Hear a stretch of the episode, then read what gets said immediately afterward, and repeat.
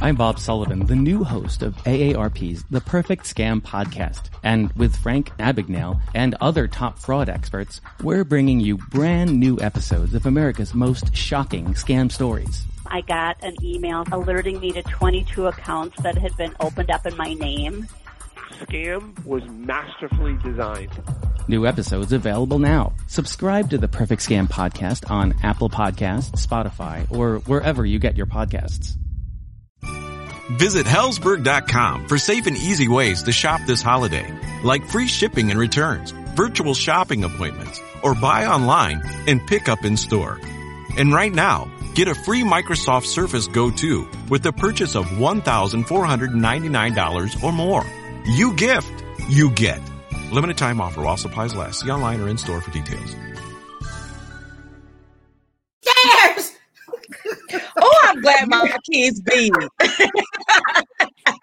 Shoot, that don't matter. I got big ones and they still up. For real, okay? This We are okay. live and in living color, and my girlfriends get these kids right together, okay? Do y'all That's the understand? thing.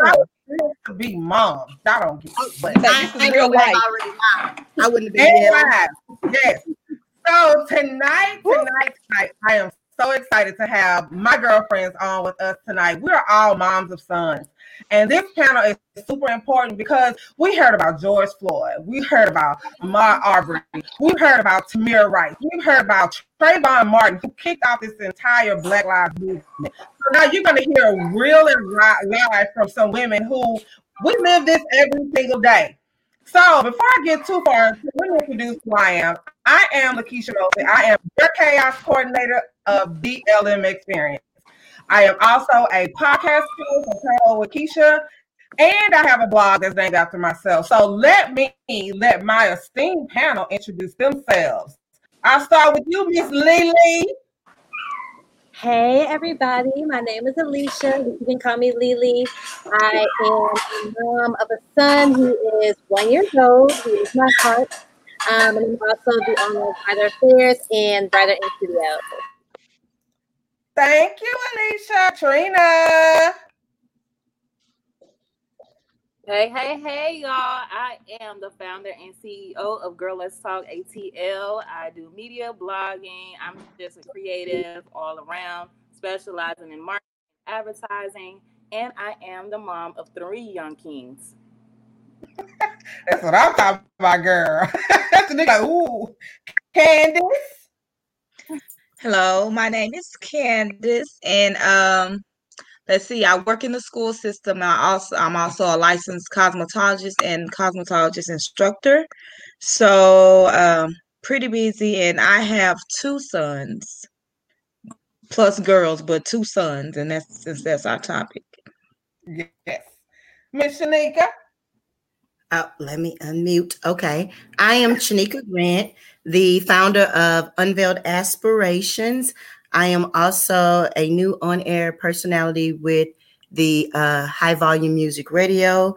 Uh, dot com, and uh, I am the mother of one son that is currently deployed and is serving our country. So I'm excited to be here with you, ladies. We certainly salute him and thank him for his service.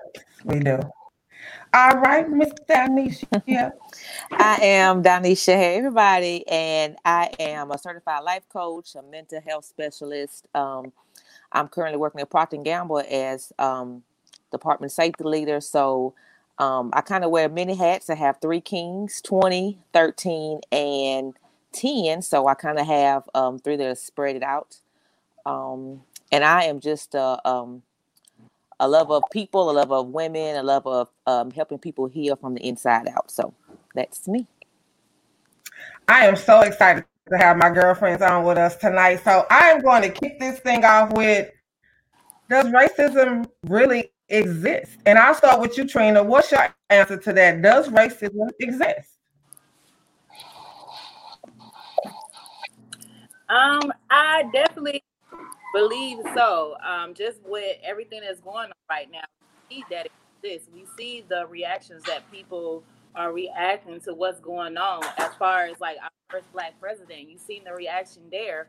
with racism um, and how people treated him as the president. And now that we have Trump in there, it's like the narrative have changed. At 1st Mhm. when Barack Obama was president, it was like, okay, we were like, okay, yes, a black in the White House, but on the other side, other people who was like, okay, we get this man out of here. But when Trump comes, it's like everything just went crossfire. Like everything went crazy, and you can see it. Um, and that changed the narrative of the um, right now with everything that we have going on. That's true. That's true. Candace, what's your take on it? Just like she said, you know, it's as mothers of black sons, we know that it does. It it exists. As much as people try to act like it's not here and it's in the past, we know that it's not because we live it every day when our kids walk out the door. And you know, we just want to make sure we're wondering if they're gonna make it home, you know, because we that's our reality. So as much as people try to pretend and say, "Oh, it's gotten better, it's changed," no, it's still the same. And just now we're just able to show them better than just our word of mouth. They actually see it, whether they want to believe it or not, and deny it or not. It's you see it. They see it every day. So Right. That's true. That's true. What about you, Miss Shanika? What you think? I think it's very much alive today. Um, and unfortunately, it's it takes or it took for things to be filmed and put out in um, everybody's viewpoint because you can't turn your eye from the video. Now you've seen it; it happened on live, everything, and for people to realize, no, it's not the fact that it it never died. It just comes Right. in different forms. It comes in different uh areas and it's kind of like now you know everybody's like oh you got a black president. You know there's no racism. We and like you really believe that? Do you really believe that? And then now we got another president that it wasn't the fact that racism wasn't here and that it's now back alive. It's the fact Mhm. that when president obama was in office y'all hid it. Y'all kept that little stuff in. Now this man then came this little cheeto then came office 45 y'all that's y'all pre- I don't, you know. He didn't came in Right. office and he's making everybody that was being closed in now y'all taking off those robes. Now you taking off those masks and you Mhm. showing that it would never died. It's alive and well. It was always been alive and well. They just covered it up more so. Now you got a president that's making um if you go out and kill somebody y'all good people. Them some good hardworking christian Yeah. people yeah so Yeah. it ain't go nowhere what about you, Alicia? I definitely believe racism exists. I mean, it's hard to really ignore, especially Mhm. nowadays. And I just, I always find it just mind boggling, really, when I see people on TV and they say there's no systematic racism. And I'm like, what world do you live in that I am not living in right now? Because I mean, it's clear to see from the top, you know, to the very bottom, and, it, and you know, it's sad. It's it's sad and it's difficult to deal with, but absolutely, without a doubt, racism exists, especially in the United States. Right, right. Danisha, what's your take on that? Um, I, I agree with everyone. Um, everybody saying that racism to me, I think um, it never died. It's like a flame that goes out and it can be re, you know, ignited. And I think that um, in every different era that it shows up in different forms. Um, and as for me, with raising my boys, you know, my oldest son is 20. I think um, it really didn't hit me till um, I gave birth. And I realized at that moment that my heart was joy. I, I had joy in my heart, but also had sadness because I knew what he would be up against and the things that I had to teach him to make sure that he can stand and survive in this world. You know, so um, you know, racism comes in all forms, you know, and stereotypes. And I think that we have to choose to teach our children differently and to be bold enough to stand for that. Right. Right. And I definitely agree that it exists. I think um sometimes we get it a little bit more than um, others. And people say, well, why would you say that? I had that conversation today. I'm actually, frankly, tired of having these conversations with people. But um, when you're a black woman and you have black and brown boys, that conversation is a little bit different uh, for us than it is for, say, our white counterparts because they don't know what that feels like. Like someone told me that, oh, I understand your word. I said, no, ma'am, I'm terrified. I am terrified that I have a little brown boy who got a temple. He got a he got a little attitude, you know. When when stuff go wrong, you know, he may pop out. So what happens to him on a day that a cop is having a bad day as well? Yeah. Yes. And you know, now who's winning? You know what I'm saying? Nobody's winning, and now I could be without, you know, my son. So tell me, as a mom of a black boy, how do you feel when your kids leave the house or like even in your case alicia where you have a, a brown baby that you're raising like how do you feel with the current climate of this nation right now? And I, will go ahead and start with you alicia. I think it's so funny that you guys are speaking to the like fact of when your son is born. You know what i mean? When i mean of course i knew i was having a black son and but when he was actually born I swear, I, I said it out my mouth. I'm like, I have to raise a black son in America. And that's mm-hmm. scary. Um, just knowing what he's up against. And uh, you guys have probably seen this online. When does my baby go from cute to scary? You know, mm-hmm. that, that's, that's terrifying for me too. So I think um, as he is growing up, it's so important for me to not only instill just black pride, but letting him know that he is a black king he's yep. not to be you know he's not to take that lightly and i think instilling that confidence and teaching him about his ancestors and teaching him about our history and giving him that knowledge so he mm-hmm. has that in the back of his mind as he's going out into the world is the most important thing but i'm definitely interested in what y'all have to say because you know y'all have gone through this and it's, it's mm-hmm. so scary watching your baby grow up and knowing what he's going to be up against because we can't say, oh, well, when, you know, in my case, oh, well, when he's 20, these things yeah. are happening because maybe my mom said that about me and her mm-hmm. mom said that about her. So it's like, how do we, you know, protect them? Right. Tamir Rice was 12. He was 12 playing in a park with a toy gun. Mm-hmm. And so you're right. Our, their skin is a weapon.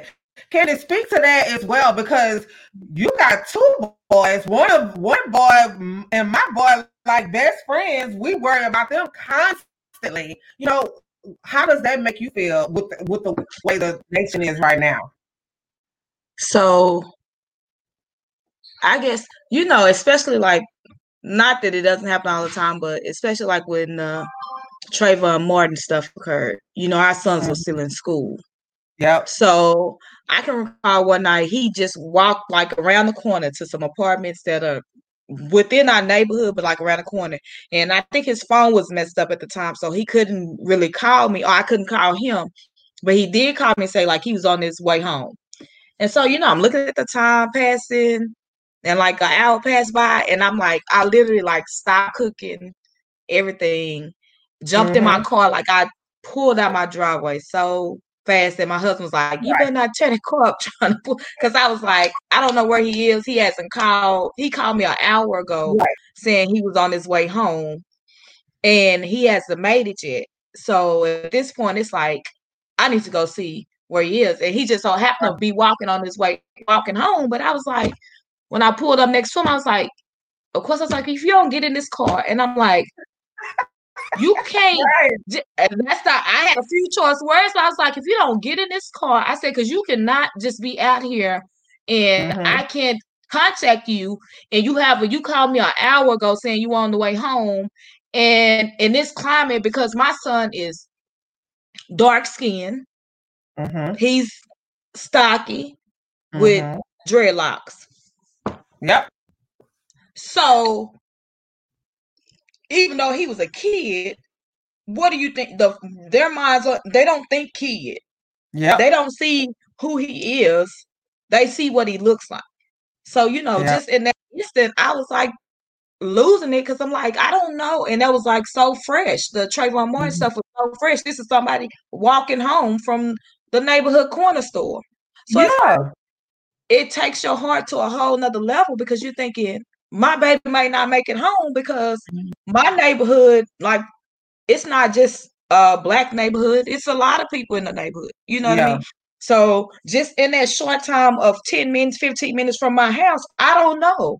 So Mhm. it's like, you know, you worry, and I might sometimes I I call and you know, I'm texting him like, okay, where are you? You know, Yeah. even now he's 21 going on 22, but it's just like it, it it's it's it's heartbreaking that we feel like we have to keep tabs on them Mhm. every move they make and we can't just rest comfortably thinking Mhm. okay they're just out for a little bit you know it's Right. always make sure you this make sure you that don't do this don't do that you know make sure the Mhm. people you're with not doing you know it's like they can't even it's like we can't just be comfortable with them being outside of our home that's why i know as a mom of a son i was happy that as much as i said the kids wore my nerves i was still happy Mhm. that, they, that the boys congregated at my house you know they stayed Yep. in my I was okay Yep. with that as much as I was like, oh, they if y'all don't get out of my kitchen, if y'all don't stop eating my groceries, I was still okay with it because I could put my finger on him. I could put my eyes Yep. on them, and I knew they were in that room, and I didn't have to worry about their safety or worry about what's going on. I knew where they were. I knew that his friends were going to be over here, and they were going to be in that room, and that's what that was. So Right. Right. you know, it's just it's hard just trying to. I don't and know. I think I think it's harder for us as parents because we we know the end result and our Yes. children live in a form of they don't live in a reality to understand like Mhm. this could be you this could happen to you never think i always train my children never think that it could never happen because it can never Right. think that you can't be a victim because you can be one you know and Yeah. always be sure that when you're in those type of settings or surroundings because you can be doing the right thing just at the wrong place at the wrong time so Wrong it's, time. Just, it's just for me i try to make sure that um, while raising my kids younger on up because I know the challenges that they will face later to really tap into who who they are and who their God is. Because Right. with that covering without me with, with my covering and their covering then they they they will have a, an assurance to know that they will be okay and not to be in that fear. And then therefore it gives us a kind of, of, of a peace of mind because as a parent and a child when you are um tapped in that type of atmosphere your discernment kicks in and once that discernment Yes. kicks in, then you can tell the difference in the areas where you shouldn't shouldn't be, or know that maybe you know maybe I shouldn't go here today. Maybe I should go Mhm. here. So it's kind of um it's kind of difficult because it's Right. it's an up and down thing with the training with your children because you we're we're looking at how we are raising them and what we know is to come, and Mhm. then trying to give them a sense of normalization at the same Right. time. Right, that's So- true. I'm gonna switch on you and Trina for a second. Think about it, Danisha, Candace, and Alicia. When Trayvon was killed, his parents, let's say his dad, didn't know for several hours. This man was in his house and didn't know his son was laid out on the ground or even headed to a hospital. Think about in your mind, and I hate for us to go deep and dark, but I need people to understand what it's like for us, what we live with daily. Think about how that affects you as a parent now with your, your son being deployed. Trina got three kings. She's raising. What is? How does that make you feel to think that your child laid out somewhere and you won't know for hours? It's that's look. You about to make you about to make me want to cry right now. Um, that's one. That's like very hard, and Mhm. unfortunately, every time they leave out the door. Now, my son now he's 22, and he is he's a young man, but he's a young black man. So the simple Right. fact that he, every time he steps out, when he leaves, when he first got into his first apartment, it'll be things that I still say, son, I don't think you should do that. Like she said, that discernment kicks in. Like, I don't think mm-hmm. that's really a good idea.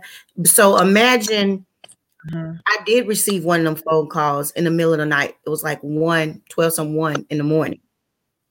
He wasn't laid out anywhere dead, but the the fact that that phone rung Yeah. that time of night, and I didn't know that number, and I knew it wasn't anything that was going to be good. So before Mhm. I and I kept missing the call, didn't know because I was asleep. And when I finally realized and they come running in the room, Marcus is trying to get in touch with somebody's trying to get in touch with you for Marcus. My whole heart, like I didn't even know what had happened. Yeah. And if right. I tell y'all I was already screaming, Lord, please, God, please, not my son, not my son, not mm-hmm. my mm-hmm. son. And not my daughters either. But at that moment, it was like, not my son. There is right. something like hollow. You can't even mm-hmm. imagine that yeah. if something happens to your child and you not know or you get this feeling like when things are going wrong, when he do something I told him not to do, mm-hmm. I promise it's something in the pit of my stomach. I'll know when the phone rings, something's not right. Right. It, it may be a connection with them boys because them mamas, those are babies. Yeah. But it's something you feel when it's not right. So mm-hmm. I can mm-hmm. imagine that even his mom sitting there thinking about my son it, I promise you, I, I feel she felt something. Mm-hmm. She felt something. They felt yeah. something. As a yeah. parent, there's a connection with your children that, yeah, it, that's, I just don't even want to imagine it because I'm gonna be sitting up here. I'm gonna need more than this glass of wine. Hello, hello, you ain't lying. You ain't lying. you right, Trina. What about you? Because I know that's a dark, dark place to go. But just think about it. Not knowing. Yeah. Um yeah, it would definitely it'll be a moment that I wouldn't even want to imagine. Like even mm-hmm. in this mm-hmm. conversation, the way that she felt not knowing or they felt not knowing where their child was and then not knowing where they were but finding out what happened the details and having to live that detail day after day after day, and then has to hear what society has to say about it, good, bad, or indifferent.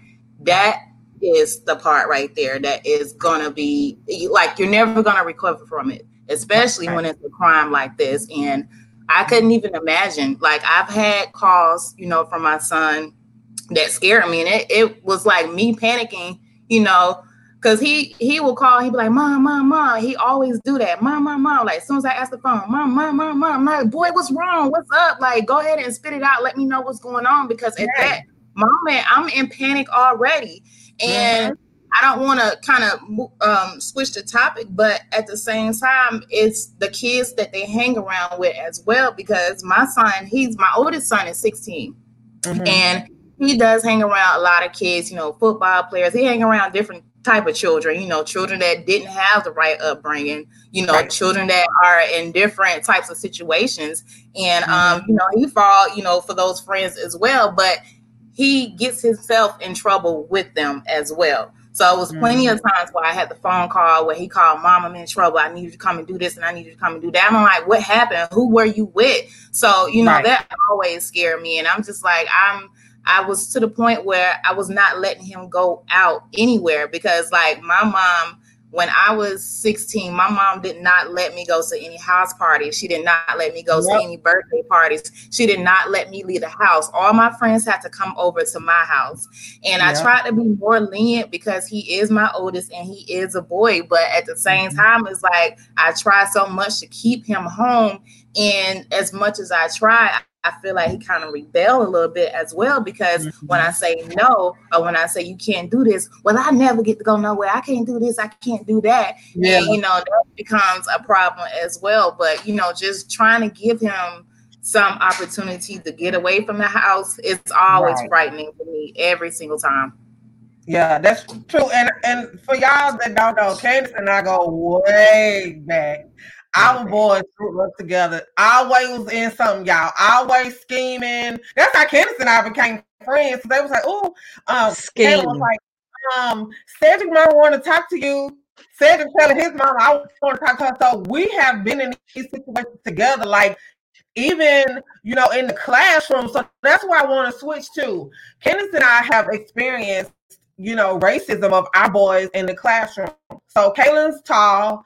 Kaylin's a little light complected, but he got a bad attitude, y'all. Like he just got a straight up bad attitude.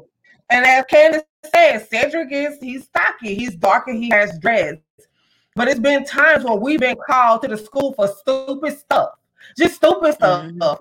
That if the white boy had did it, it wouldn't even be an issue. So let's talk about that, about the racial racial, you know, injustices that we see even in school, you know, with our boys because either the athletes or their academics, or they really, they really don't. So can like how you know that made us feel as parents?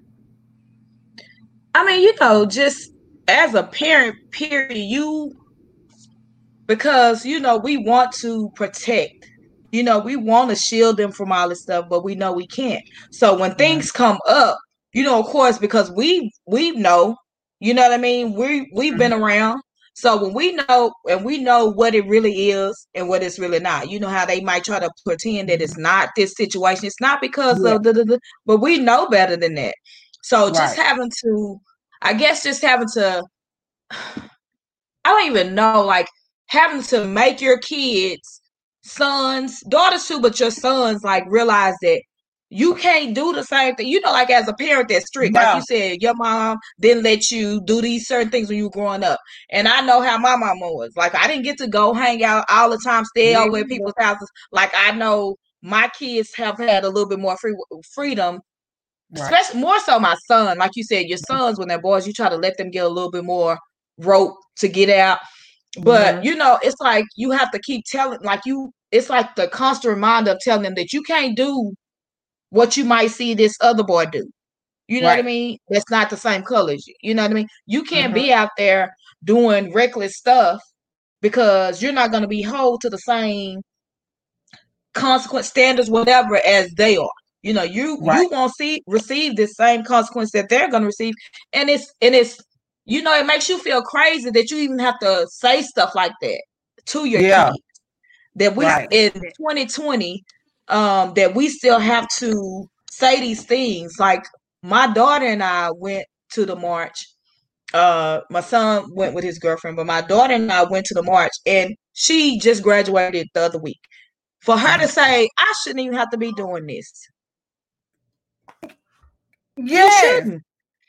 At 18 At you, in 2020 you shouldn't have to be marching for stuff that should have already been over Yeah. exactly but in this Yeah. day and age we still have to keep reiterating to our kids our sons especially Want a job where you can use your talents, make a difference, and have the freedom of remote work?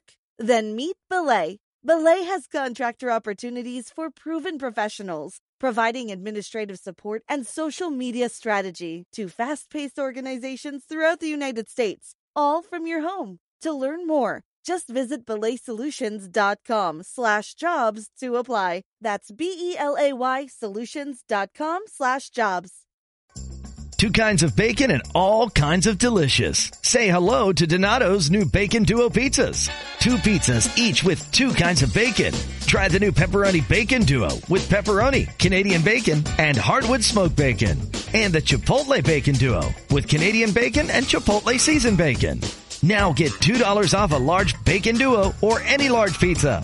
Use promo code 2. Donato's. Every piece is important. Actually, that you can't just be out here being free Yeah. Yeah. Even in though a sense you know what i mean you can't just be Right. And even though like our children, one thing about it is like you both said, uh, I don't know whose son it was, but my son, he has he doesn't have he doesn't have an attitude problem, but he has a problem with people disrespecting him at a young Mhm. age. So my son is like, you know, if a teacher say any though you're supposed to respect your Mhm. elders and things like that. But if a teacher says anything or if a student says anything that he feels disrespected about, he is going to act on it. And that's what I'm trying to work on him the hardest with because Yeah. he is so quick to react. I'm like, son, you can't do this, you can't do that because some people would literally put you under the jail or put you under juvenile put you in juvenile for some crazy stuff. Um, that would even And like they- that yeah. period. And, And I think um we just have to I'm working on like his reactions, um, attitude wise. Um, it's Yeah. hard because a lot of young boys do have, you know, those type of issues. They have anger issues, they have attitude problems and things like that. And then it's hard for them to be able to kind of, especially when the teachers and you know people around them the educators don't understand where the children are coming from. Why are they so angry? Why are they feeling this type of way? So um, that's like my issue with them being in school. I'm like, oh my God, this child You know, it, it makes it to where the boys they're going through so much. The the young boys go through so much, some stuff that we don't even know, especially Yeah. as mothers. Yeah. They may not they may not want to come to us and tell us, but for those young boys, they're not only are they um dealing with peer pressure and all of this, they're not blind. They may not say it to us. They're not blind to the things that they see around, even in the school, in the classroom. They see that Billy is getting treated differently than they are. They see that they're being labeled as a troublemaker or Yes. they're always trouble for something that, hey, Ricky did it and he didn't get in trouble for it. Okay, maybe not Ricky. Bobby did it and he didn't get in trouble for it. yeah, yeah, Ricky got in trouble. Yeah. Yeah, Ricky get in trouble too now. yeah so the, so those your sons that it's like they have these this built up this tension and it starts off young and like you said it's because the educators some of them don't realize or they don't care to try to empathize with those boys. They're not trying to see well maybe if you know i can see where you may feel like i'm showing favoritism over here. Or let somebody else be the line leader. Listen here. I went to the school behind a line leader because my child was like everybody in the class has been the line leader except me except- that did something for him as a child in kindergarten. You know about that line leader that Yeah. did something for mm-hmm. him. So i had to go to the school and be there. And then that's another, oh, that's another topic. I need the parents, even as mothers, we need to go up to the school other than a basketball, football game. I'm gonna need y'all to be involved in field trips. You need to be Yeah. coming up, show up and let Lily, them Lily, we dropping some nuggets, Lily. We dropping you some nuggets, girl. And and that's the truth. And like oh, you Listen. said. Yeah, Go ahead. Janice, what were you gonna jump in and say? Who? I was, oh, you gonna say something? I was about to say. Okay. I was about to say, you know, with me, you know, I always also work also work in the school district. Yeah. And the school that I work at is predominantly black and brown kids. Mm-hmm. So I see, you know, some of these kids, you know, I see that firsthand, like you said, people don't necessarily know the underlying issues of what's going on. What and we have some our staff is mostly black. I say black and brown. But we do have those other teachers, and it's like sometimes like you can't you can't necessarily ne- necessarily relate to what they might have going on but we do. Yeah. And I feel like anybody that is in any kind of demographics of uh, a lot of different colors of kids, you have to understand that these kids might not be having the same struggles as you. You know what I mean? So Mhm. you can't base everything that they're just showing out because you know with our kids, you know, and I don't know parents, you really need to understand they are quick to label them special ed, give them a want to give them medicine, you know, all these things. And if you don't come and stand up for your kids, if you don't just come up there besides when you want to go off on the teacher, if you're not being involved on the regular, you give them that upper hand to label your kid as a bad actor or a disruptor. When people sometimes you just have to take the time to really see what's going on because these kids aren't necessarily bad kids because we can have some kids that might act out with this person, but if somebody else talks to them with a little love Yeah. and genuine care, you get a whole nother response. So, Mhm. like she said, parents, you have to get involved. You have to be, you have to make sure that you're making yourself known. You gonna know who I am all the time. Hey, My phone is always on me. You gonna know. You know what I mean? You Mhm. have to say, "You, I'm here." There, this kid is not somewhere on their own. So Right. if you can call me about some homework, you need to call me when they do being disruptive. You need to make me there at the beginning and not at the end. You know what I mean? Right. Like, don't want me to come up here and act out, but you don't tell Yeah. me when they're acting. You want to tell me when it's when it's the last when you about to send them to alternative school. No, tell me in the beginning so I can check that. But too many times, you know, they let our kids because they want to label our sons. They want to, like I said, you know, and I you they want to give them those ADHD level la- labels and Mm-hmm. you know put them on medicine and sit on top. They want to do that. So us as parents, we have to be there standing for our kids saying no. We're not gonna Right. allow that. We need you to see what's going on first. Talk to me first before you just do that. Because with our boys, I'm telling you, that stuff, uh, seeing it every day, you have to know. messes it up. Yeah, you it said, be present, and not just for the football game or the basketball game. Be present for the Right, school. right. Be present for the Come to conferences. Be present. Yeah. Yes, Yeah, be there. you Every do time, have- I don't care what it is. Come, show up for the PTA Exactly. meeting. Show up for the little Open Christmas house. Party. I need them I to say see that open they can everything. Mm-hmm. show up. Yep. That care. That's there. We do have Yeah. They some know parents raising themselves. some parents are blind to the fact as well. So some parents feel like, oh, you know, just because we live in a good neighborhood, or just because I'm a good Yeah. parent, or we have this and that, that their children are not going to be subject to what's going on. Oh, you Mhm. know, so and so is the perfect student or whatever, but so and so might be getting bullied. They might be doing, you know, getting in, you know, all kinds of mishap or whatever just Yeah. because. But you know, a lot of parents are blind to the fact too that things like this can happen, whether you train your children good or not. Exactly. It happens. It happens. Lily, as a new mom, we ain't trying to scare you, but as a new I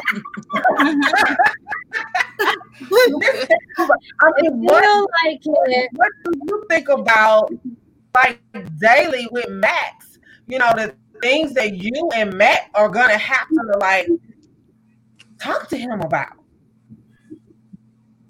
Right. I think for me, it's definitely a little different from my husband Mhm. because he's a black male too.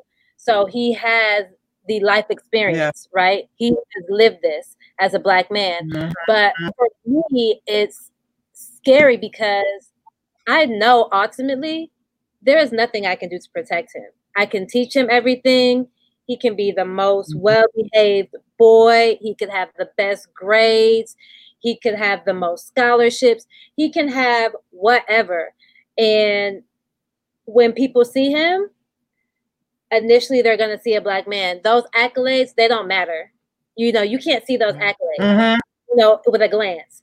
So that is the scariest thing to me, knowing that it doesn't matter how well I raise him, how well behaved he is, how much he knows about the police. If an officer is in a bad mood, not it doesn't have to, you know, like we saw, it doesn't have to be an officer. It can be a citizen. It can be Yeah. Mhm. who feels threatened by the Mhm. presence of a black man. Mhm. So just knowing that feeling in the pit of my heart was so scary. But I think, um, you know, you just have to do the best you can, Yeah. you know, and, and try to make sure that they they know as much as they can, and they they're again those same things as well behaved. And and it sucks because they're not going to have those same um, standards that their counterparts have to, you know, that are, are going to have. They can it. standards, they can be better, they can do all this, but at the same time, again, at first glance, people see a black man. Yeah. That's it. And I tell people that all the time. As Yep. mother as a mother of a black son, it's like you're not just preparing them for um one thing. It's like we have to prepare them for girls, Flying work, Yep. the world, everything. You know what I mean? It's like we have to let them know that, and, you don't want to feel like you have to tell them that everything is against them, but we do. It's like you got to strike and You know, you have to worry about everything. You girls can say anything, and you're in Yep. trouble. The people around you can feel any kind of way. You know, white they can feel any kind of way, and you're in trouble. The police can feel any kind of way, and you're you, we. It's like they have to walk around with this. We walk around with this on our backs, and then we put it on their shoulders because we Mhm. got to make them aware Right. of And I think that everything giving them the truth, yeah, giving Mhm. them the truth um, helps them better prepare and mentally understand really what's going on without taking out in that Yeah. frustration and be and be Right. able to once they understand what's going on that frus- that frustration that some people are exhibiting as far as like with the rioting and things or when they're Mhm. protesting if they understand and, and educated on what's going on within themselves and around them then they can protest and be out there and then the change can happen. But if um, Mhm. we don't give them the truth, then they living with lies, and that becomes anger, which um, Right. then we're never getting ahead. Then we're just creating Yeah. the same cycle over and over, generation after generation. So I know Right. for me, with my sons, that the biggest thing for me is just I give it to them straight, give them the truth, Mhm. and let them know that um, what it is. Because if I don't, I owe it to them to give them the truth. Because Yeah. once they leave outside of my walls, life is different. So therefore, you know, sometimes my kids will say, um, you know, maybe I, I, I may talk to them too rough, or I'm like, hey, when you got in the rear, where this house gonna happen? I don't have time to. See you gonna you only you only a child for a Right. certain amount of time. So therefore, I'm not Ain't raising, no I'm sugarcoat. raising adults. So if I'm raising adults, I'm gonna give it to you just how they're gonna give it to any other way. I need you to be able to understand what's going on because Right. not only do we have to worry about having racism against um you know other cultures, but we have to worry about racism within our own. So therefore, we have to teach them Exactly. all of that all the way around because if we don't Mhm. give it to them like that, then they're gonna live in this false world. And then when reality hits them, either they're gonna sink or sink or sink or swim. So which Yep. one? It's like as a parent, you know, we have to prepare our children. We have to give them the truth, and that's why not just educate them in school is important, but small groups of educating them at home as well, because that's Yep. where it begins. Giving them that It's other hard. information that they should have. You know, I tell my kids all Yep. the time, you going to school because you just really that's what they say you have to do. But it's not really preparing you for nothing. So therefore, I let me wish give you you the were that, they, that you need to prepare. you. Know, let me teach you what you know. So therefore, when you get out, you can you can flow. I say because you know your credentials and your education can only get you in a certain amount of doors, but your common sense and the way you carry yourself and the way that you know about yourself and other cultures and being diverse helps you move forward. You know, and I think we shelter we shelter our children too much, and we also um give them too much to you know as far as and reward them. Sometimes I think for me, where I saw with my oldest son is that I rewarded him a lot in his grades, but I didn't reward him a lot in things like well, um, making those common sense decisions or or Mhm. certain things, you Mhm. know, um, that he should have been doing. Mhm. I felt like I was praising the grades, but I he was lacking with the common sense, and you know, I was Mhm. praising the sports, but he would he didn't know who he was as a man. He don't know, you know, he don't know these type of things. Yes. I Right. lacked him in a lot of areas. So Yes. my other two boys like, man, no. Look, I don't get me wrong. I I, I want I, I would love to post up straight A's on the report card Right. on Facebook. But for what? What what does what does that do? But to, to, what does that do? Doesn't do anything. You and your kids lack the common sense or your kids lack the things that they need to know to survive because it's about survival. Yeah. Come out to know Man, it's, it's, it's, it's, it's survival. It's bigger than race. It's surviving. So how can I prepare my children to survive? Yes, That's yes. Definitely. Schools don't teach them how to be survivors. We Um, don't. Yeah. We don't. We teach, outside we teach school, our all we they baby our boys. We c- we hug and Yeah. baby our boys. We prepare our girls. But when it comes to our boys, they don't they don't know how to be great men. We wonder why we don't have any great men because we mothers. We it's sometimes it's our fault because we baby them. Um, we don't Mhm. prepare them like we should. So therefore, when they get ready to go out, they don't know how to survive. They don't know how to cook. They don't know how to change the tire. They don't know how to change the oil. They don't know how to build a house. They don't know how to do things. You know. So it's like They I was to not. too. So my children, I'm like, hey, I, don't care. I can, I can, I can pay somebody to cut the grass, but you go out there and cut it.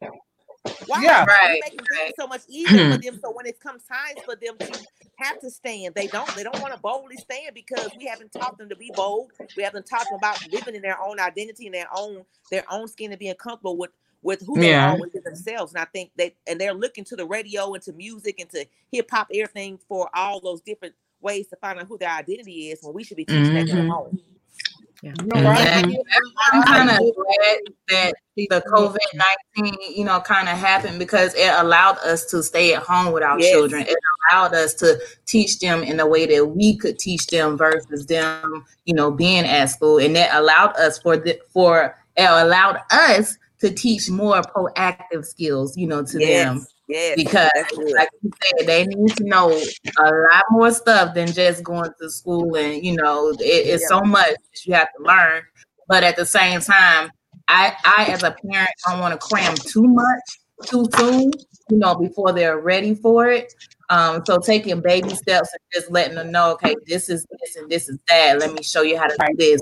Or you know because my dad raised me so like my dad if i could take my boys to my dad's house and let them see like what he do and what you know he do on a daily basis because my dad he's older so he's experienced a lot of stuff too as far as you know racism and working with you know different um, ethnic groups or whatnot. So just having my boys be around him that was a blessing in itself because then they'll know okay well now I know not certain you know act a certain type of way you know when I'm when I'm around certain people or whatnot. But yeah, so this COVID nineteen it kind of eased my pain a little bit because I was literally tired of school calling me. Like seriously, my son, um, my youngest son, he's very hyperactive.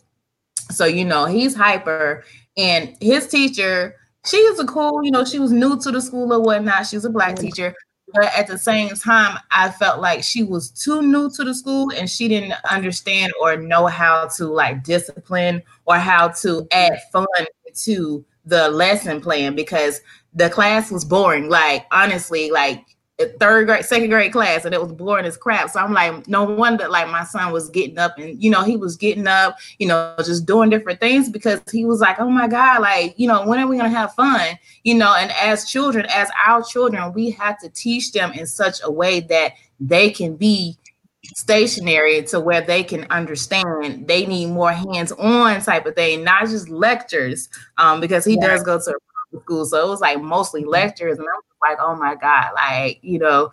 So when this happened, I said, good, he get to stay at home. I could teach him. And that was awesome. So yeah, but we don't like to sit and listen to lectures. I mean, so why would a third grader or second grader want to sit and listen to lectures too? I mean, I think again, like Shanika said, we need to get more involved in stuff with school because some of this stuff we could eliminate ourselves, to be honest with you. We just be real by showing up, being present. Don't just show up like you say. Candace and I didn't miss a football game, honey. We didn't miss a basketball game. And when they decided to play baseball, we, we was like, what the what the hell y'all doing with that? But we didn't miss not one. But I can guarantee you when something went down, we was there too. And when you call me with that foolishness, most of the time it was yep. me and her together tag team, and they was like, "Oh Lord, here they come." That's right. Cause see, you want to send him to the alternative school, but you didn't call me the first time that he got flipped with you, or you didn't call me the first time that you said that there was an issue in the classroom. But now you didn't get all these papers, you done wrote all this stuff up and now you want to yeah. hand it to us, talking about well, we finna send it to the alternative school. Okay, well, you must be going to because somebody didn't do their job in the mix up. Mm-hmm. It mm-hmm. It sure wasn't mm-hmm.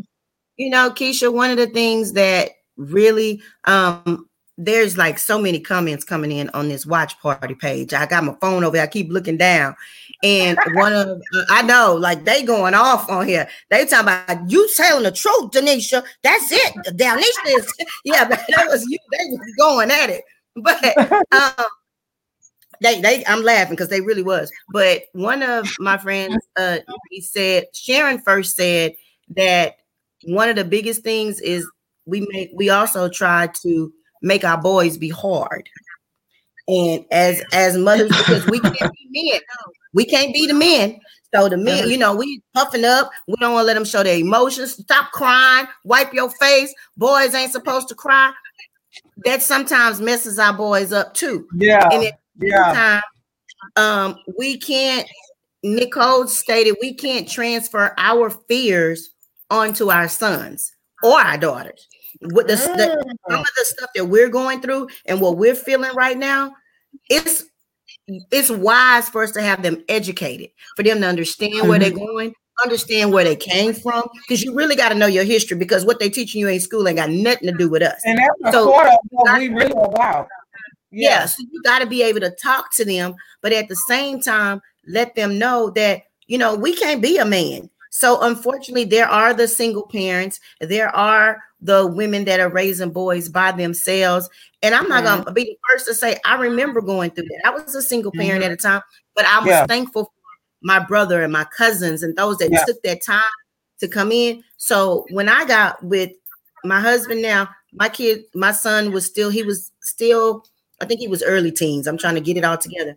And it was, it was kind of hard because I would watch him like she said, teach him things, and sometimes he was a little harder. And I'd want to go in and swoop in and rescue him, right? Right, because you're being a little too rough with him. But right. in the long run, it took a whole lot for me to understand. like she said, that was teaching him, that was molding him, that was Right. making him a young man, that was getting him ready. He had to get off that boob. I was kind of holding him there, but it was time Yep. for him to get Mhm. off of it and be that young man that we were raising him to be. He's a, a perfect gentleman. He'll give you the shirt off his back, got the biggest heart Mhm. that he from his mama. And he'll work. I'm talking about the boy go out and you say it's something with some money involved. Oh, he all on it because he about making him some money. But we Right. also, but it's trying to get him to make these smart decisions and understanding that our young men, that's what they're needing. They're needing us to help them make the smart decisions. Right, Understand yeah. your surroundings, understand what's going on at all time. But you can't know where you're going if you don't know where you came from. So yes, we Right. got to tell them Mhm. our history and let them know, hey, we're bigger than what they say we are. We're not this Definitely. subordinate race that they want to put us as. No, you come from kings and queens. We're gonna go ahead and tell you the real deal. But then Exactly. understanding Right. when you're in school and you're with these teachers, and I guess my kids kind of get that from me because you can't talk to me any kind of way. You can't. talk. I can go to mm-hmm. the school and I've had people talk at me and not talk to me and talk down on me, mm-hmm. and I will and I will call them out on it because what you're not going to do is talk to me like I'm some street hood or somebody on the Right. street that don't have any better sense. What Yeah. you're going to do is talk to me like you got some go there because I will go there. I will. Yeah. I come in there like I come in there like this, but I can't get like this. But I try not to do it, and because I want Right. you. But we're trying to teach our kids how to handle things differently. Respect, I don't yeah. want them to always Yeah. jump off and got, feel like they got to pop off or they got to cuss somebody out. Because I can curse you out without using no profanity. By the time No, I get no through talking to you, you will be like, I know she had to have said something in here. Yeah. But And it's it's- not but putting you on the spot, but also teaching the kids that they don't always have to curse somebody out. You don't always Right. have to fight, but sometimes you might have to fight for what's right. But there are times that you don't always understanding that we can hurt them more by keeping our cool. We can, Yep. I can hurt you more on my on paper mm. because Yeah. that's what they winning at right now anyway on paper. Yeah, Right. that's And I think That's one And thing you know, about me as a mom- as a mom. I'm sorry. As a mom, I don't want my children to see someone talk to me like that or intimidate me and make it like and I don't respond back, you know. So it's like you have to teach them that it's not okay to let people talk to you and treat you any kind of way. You have to stand up for what's right and defend yourself at all times because if not, people will continue to do that to you. Mm-hmm. And you know, it's like in the midst of us teaching them to be respectful and to be all these things, it's like sometimes I feel like we have to like we have to teach them to be overly respectful mm-hmm. because Like, you know, sir, like yes. you said, people yeah, like and and I don't want you I don't want my kids, not my son nor my daughters to be yes men, yes men. You know, I want you to be Right. respectful, but at the same time, they are warranted the same respect. You know, even though they're young kids, whatever, you still as adults, as people, period, you should still respect them too. But it's like Right. we have to teach them, like it's like we're trying to teach, especially when it comes to sons. Like when you talk about uh if they get pulled over, Mhm. all the things we try to reiterate to them to say. Be say yes sir, no. sir. You know, I, Yep. and Oh, your it's hands like we shouldn't have to. T- yeah, you know, and it's like why do we have to teach? We first of all, you I feel like res, respect. Yes, ma'am. No, ma'am. Yes or no. Is something that we just start from the bottom. Yeah. Uh, like especially like I have a, one of my granddaughters. Like she's three, but from the jump when you could say words, it's like yes, ma'am. No, ma'am. We don't just say yes, no. You know, we Who are big on it? respect. Cannot. You know, we're real big on respect, and it's like Right. We try to. It's like, but we don't want to make our kids feel like you just have to be bound down to people. And that's what I was saying, like. It's it's like our kids like they have to end up doing. Like you got to almost bow down instead of just being the respectful person that you are. It's like you got to be like, Yes, sir. and, and, That's and, that's, what and that's why the kids that's why the kids have to be taught because that that Mhm. that form of the respect that that we require is part of our brainwashing that was given to us from slavery. Because even when we were Mm-hmm. kings and queens, we didn't do respect. It's like yes, ma'am, no, ma'am. It was a different type of um, culture when we did respect. But when we came Mhm. into over here into enslavement, the way they wanted us to respect them was yes, sir, master, no, sir, master. So that's where Yep. yes, ma'am, no, ma'am stuff comes from, and that's just Mhm. putting to us. And the parents knew it. They knew that you better say yes, sir. You better say no, sir. So it just came down from generation to generation to generation. Wow. It uh-huh. is the form of level of respect, but it, it was abused. Yeah. It was I think it was Two kinds of bacon and all kinds of delicious. Say hello to Donato's new Bacon Duo pizzas. Two pizzas, each with two kinds of bacon. Try the new Pepperoni Bacon Duo with pepperoni, Canadian bacon, and hardwood smoked bacon. And the Chipotle Bacon Duo with Canadian bacon and Chipotle seasoned bacon. Now get $2 off a large bacon duo or any large pizza. Use promo code 2. Donato's. Every piece is important. Donato's just didn't add bacon to their pizzas. They added bacon to their bacon. Canadian bacon and hardwood smoked bacon. Or Canadian bacon and Chipotle seasoned bacon. Get $2 off a large bacon duo or any large pizza. Use promo code 2. Donato's. Every piece is important. Uh, overly abused. And think about the movie The Butler, where the oldest son didn't respect his dad because he felt like his dad was a yes man. He didn't understand that that was all his dad knew. You know, that really was all he knew coming from a son of a slave and having to, you know, be that way. But he didn't understand that that was, you know, all he knew. And I know, like, even with you, Lily, Max is little, but I know you're teaching him, like, those basic, you know, little fundamentals. But when is enough enough? Like, when is too much too much? Yeah, and before I even Well, answer that, oh, go ahead. No, go ahead, Lily, because you've been quiet. Was double dutching, trying to jump in. Y'all were saying so many great things. Um, I want to go back and speak to something that Trina said earlier about the kids being home because I have three nephews, um, and we were all quarantined together. Um, and just when we're talking about teaching our kids, just knowing and understanding what they think, um, and teaching them. I don't want to say teaching them what perspective to have, but showing them the light because two of my nephews came to me and they were asking us about George Floyd. Um, and we asked them, you know, do you know what's going on? And they were like, yeah, people are out rioting and looting. They didn't speak to the murder. They didn't speak to the injustice.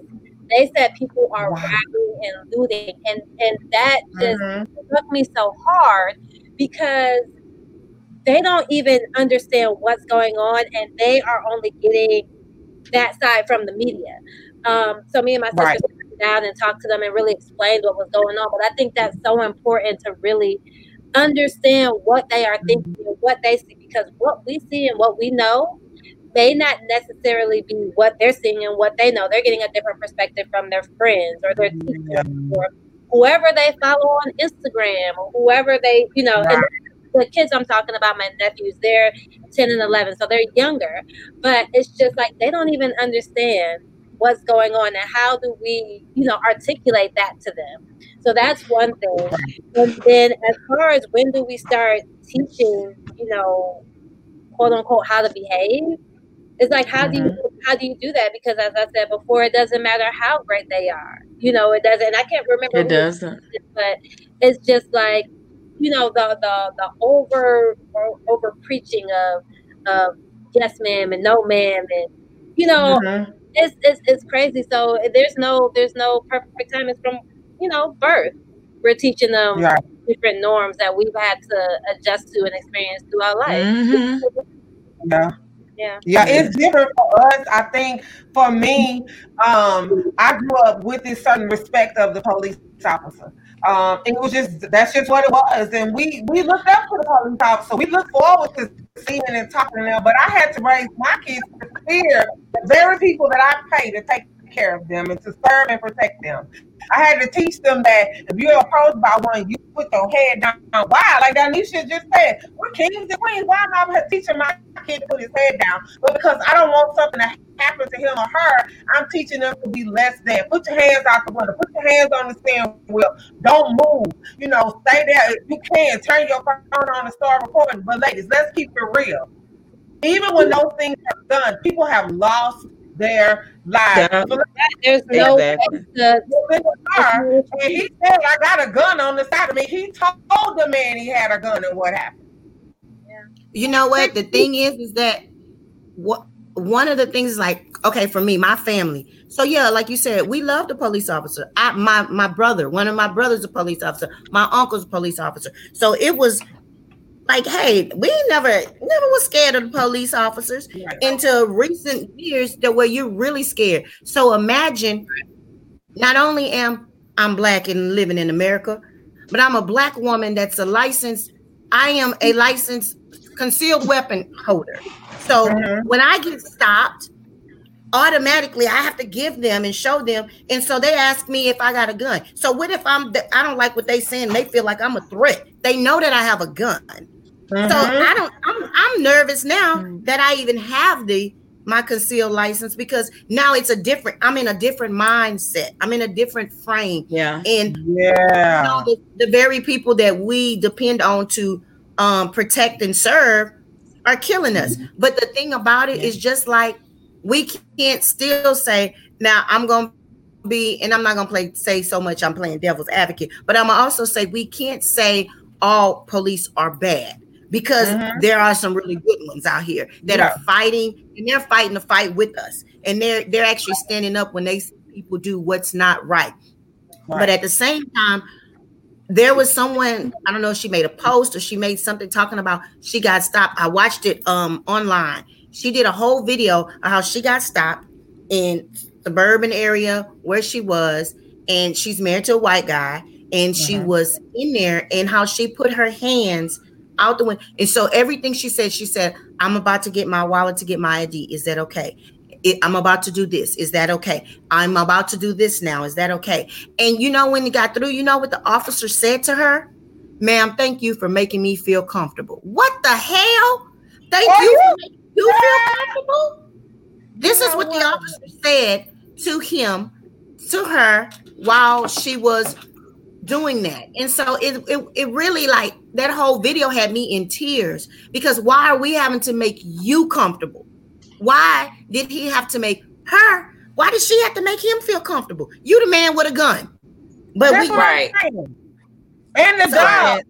And the job. Like one of my friends said last night on the panel, he's an army vet. He knew when he went into the army that he could not come home. That was just a given. He when he took that oath, he knew it. When you serve to be a police officer, you shouldn't be so scary.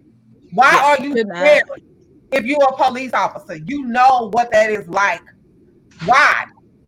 Especially Right. when you have to do those things. That doesn't make sense. Oh, that's My the same thing question is- I ask for teachers. Why be a teacher? You know, some Oh, people yeah, take that's jobs- some people I take those like- jobs because it's convenient and because maybe that's what the family, the rest of the family is doing, and they don't really have Yeah. a passion or love for that. So those people that are, are committing those crimes are just people, you know, they're just afraid just as much as the person that they're approaching is afraid. You know, so I Mhm. think that that's the question that people have to ask when you go into any profession. Right. You know, I have to ask myself that sometimes. Why are you this what doing I it? Want to do? Yeah, because Mhm. I want to perform my best level, and if I'm and if it's if I don't have a reason why I'm doing it, I'm not going to perform at the top level. I'm not going to follow the standards. I'm not going to follow no boundaries. I'm going to do what I want to do. You know, so Exactly. that's the question people have to ask. Like, why? Why am I a police officer? Why am I a teacher? Why am I a mental health counselor? Why am I? You know, if it's not for you to do, don't Right. That's if you Yeah, scared. that's the truth. right right and see my thing Yeah. is i feel like these the police officers the judges the teachers i feel like all these people in position feel like they because they are in leadership positions that they have the power to overpower god. It's like everybody in these mm-hmm. positions like okay now i want to play god especially like police officers the judges the teacher. They want to discipline kids. They want to do this. They want to do that. It's like who deemed you God on earth? Like you, your purpose is to protect and to serve, not to Right. do all the other extra stuff. Like that's you. That's something that's within you. You are supposed to here to one job. All the extraness and you being biased because of what a person is or what a person is. Like Right. that that like who said that, you know, you are supposed to play God when you are the judge, when you're the police officer. And then not even playing God is the laws as well. Like how can you try to um protect and serve the law or you know guard people or whatnot when you're not even understanding what the law is like she said the police officers these people are getting into these positions because they need jobs because they want to Yeah. put food on their Mhm. table not because they care about these communities not because they really want to teach these children not Yeah. because they really to change a dynamic in the system these people are not mm-hmm. doing that for these reasons anymore and that's why so many cops and so many teachers and so many people in office have abused the system and this Yep. is why our system is the way that it is now because everybody has abused their power like It's why so jacked up. It's so jacked up to a point where you almost don't know how to come out. I think about, you know, George Floyd. That's what made us snap. We was over it by that time. You know, like all of a sudden white folks got a uh, you know, an epiphany about what was going on. We like, this is like the 17,000 black men that been killed on camera where everybody can see. But Al Sharpton said something at George Floyd's funeral that make that makes it really come real to me. Like when I heard it, I was like, whoa. Had COVID 19 not happened, we probably wouldn't have seen it the way that see now. See, everybody at home. Ain't nobody at work. Everybody at home. Exactly. Exactly. That's it so right there.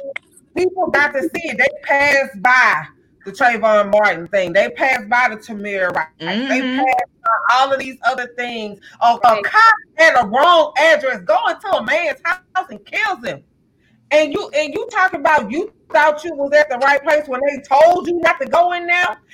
And here we are in 2020 trying to explain to our little brown boys, our black boys, that you are valuable, you are you are a king, you are worthy, and they, see things, they see these images on TV of things happening to them by people who they're supposed to look up to.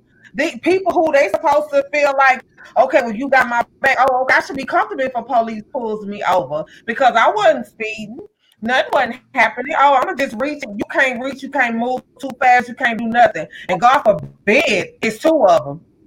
God Yeah. forbid it's a pair of them because now they over police as well. Not only- They Mhm. over police Oh, you- as well. Not only one officer is pulling somebody over, it's two Yeah. and three officers. And you want to talk about anxiety? Let me get pulled over for a traffic violation and three police Mm-hmm. jump behind me. Yeah. That is going to get me into a full blown panic attack. Do you hear me? So they Yeah. over police and over patrol Exactly. at all. And then when they talk about defunding the police department and you know polices are protesting and stuff like that, it's like okay, y'all are protesting because they want to defund the police department. That does not mean that y'all still can't do y'all job. It's just we're not gonna keep giving you money and unnecessary money to buy unnecessary stuff. You are already equipped with what you need. You have your badge, you got your life vest thing on, you got your gun, you got that if anything, the training needs to be more. And I'm just like, okay, so you know, the police Nothing. are some type of way because they want to defund the police department. But you know, in all honesty, I don't think you know it should be a problem with them defunding some of the funds because And they they, and they need to fund. They need to fund more into a, a good psychological evaluation. You know, everybody Something. Yeah, what that makes sense. Psychological evaluation. I need to dig into your Yeah. history. I need to dig into your childhood. I need to dig into who you are as a person. Because, because Right. mo- a lot of them a lot of them come in and it's because they felt like they were bullied while they were in school they didn't like this and, and so then guess what i'm gonna be the big man now because i got the badge Exactly. guess what? Yeah, I got the badge and the Exactly. gun. i've seen the it with people that i went to school with like you what you a cop now and they think that's even bad Like, oh. you got beat up in the lunchroom. How do you a cop? you was- you know, you- we was taking your lunch money and now you got a badge so you look at every black person that used to take your lunch money Yep. Yep. Exactly. I That's think why I said- is that some, most of these people think about it. Have y'all heard the records of the cops that have killed people? Yeah. They have records longer than all our arms put together.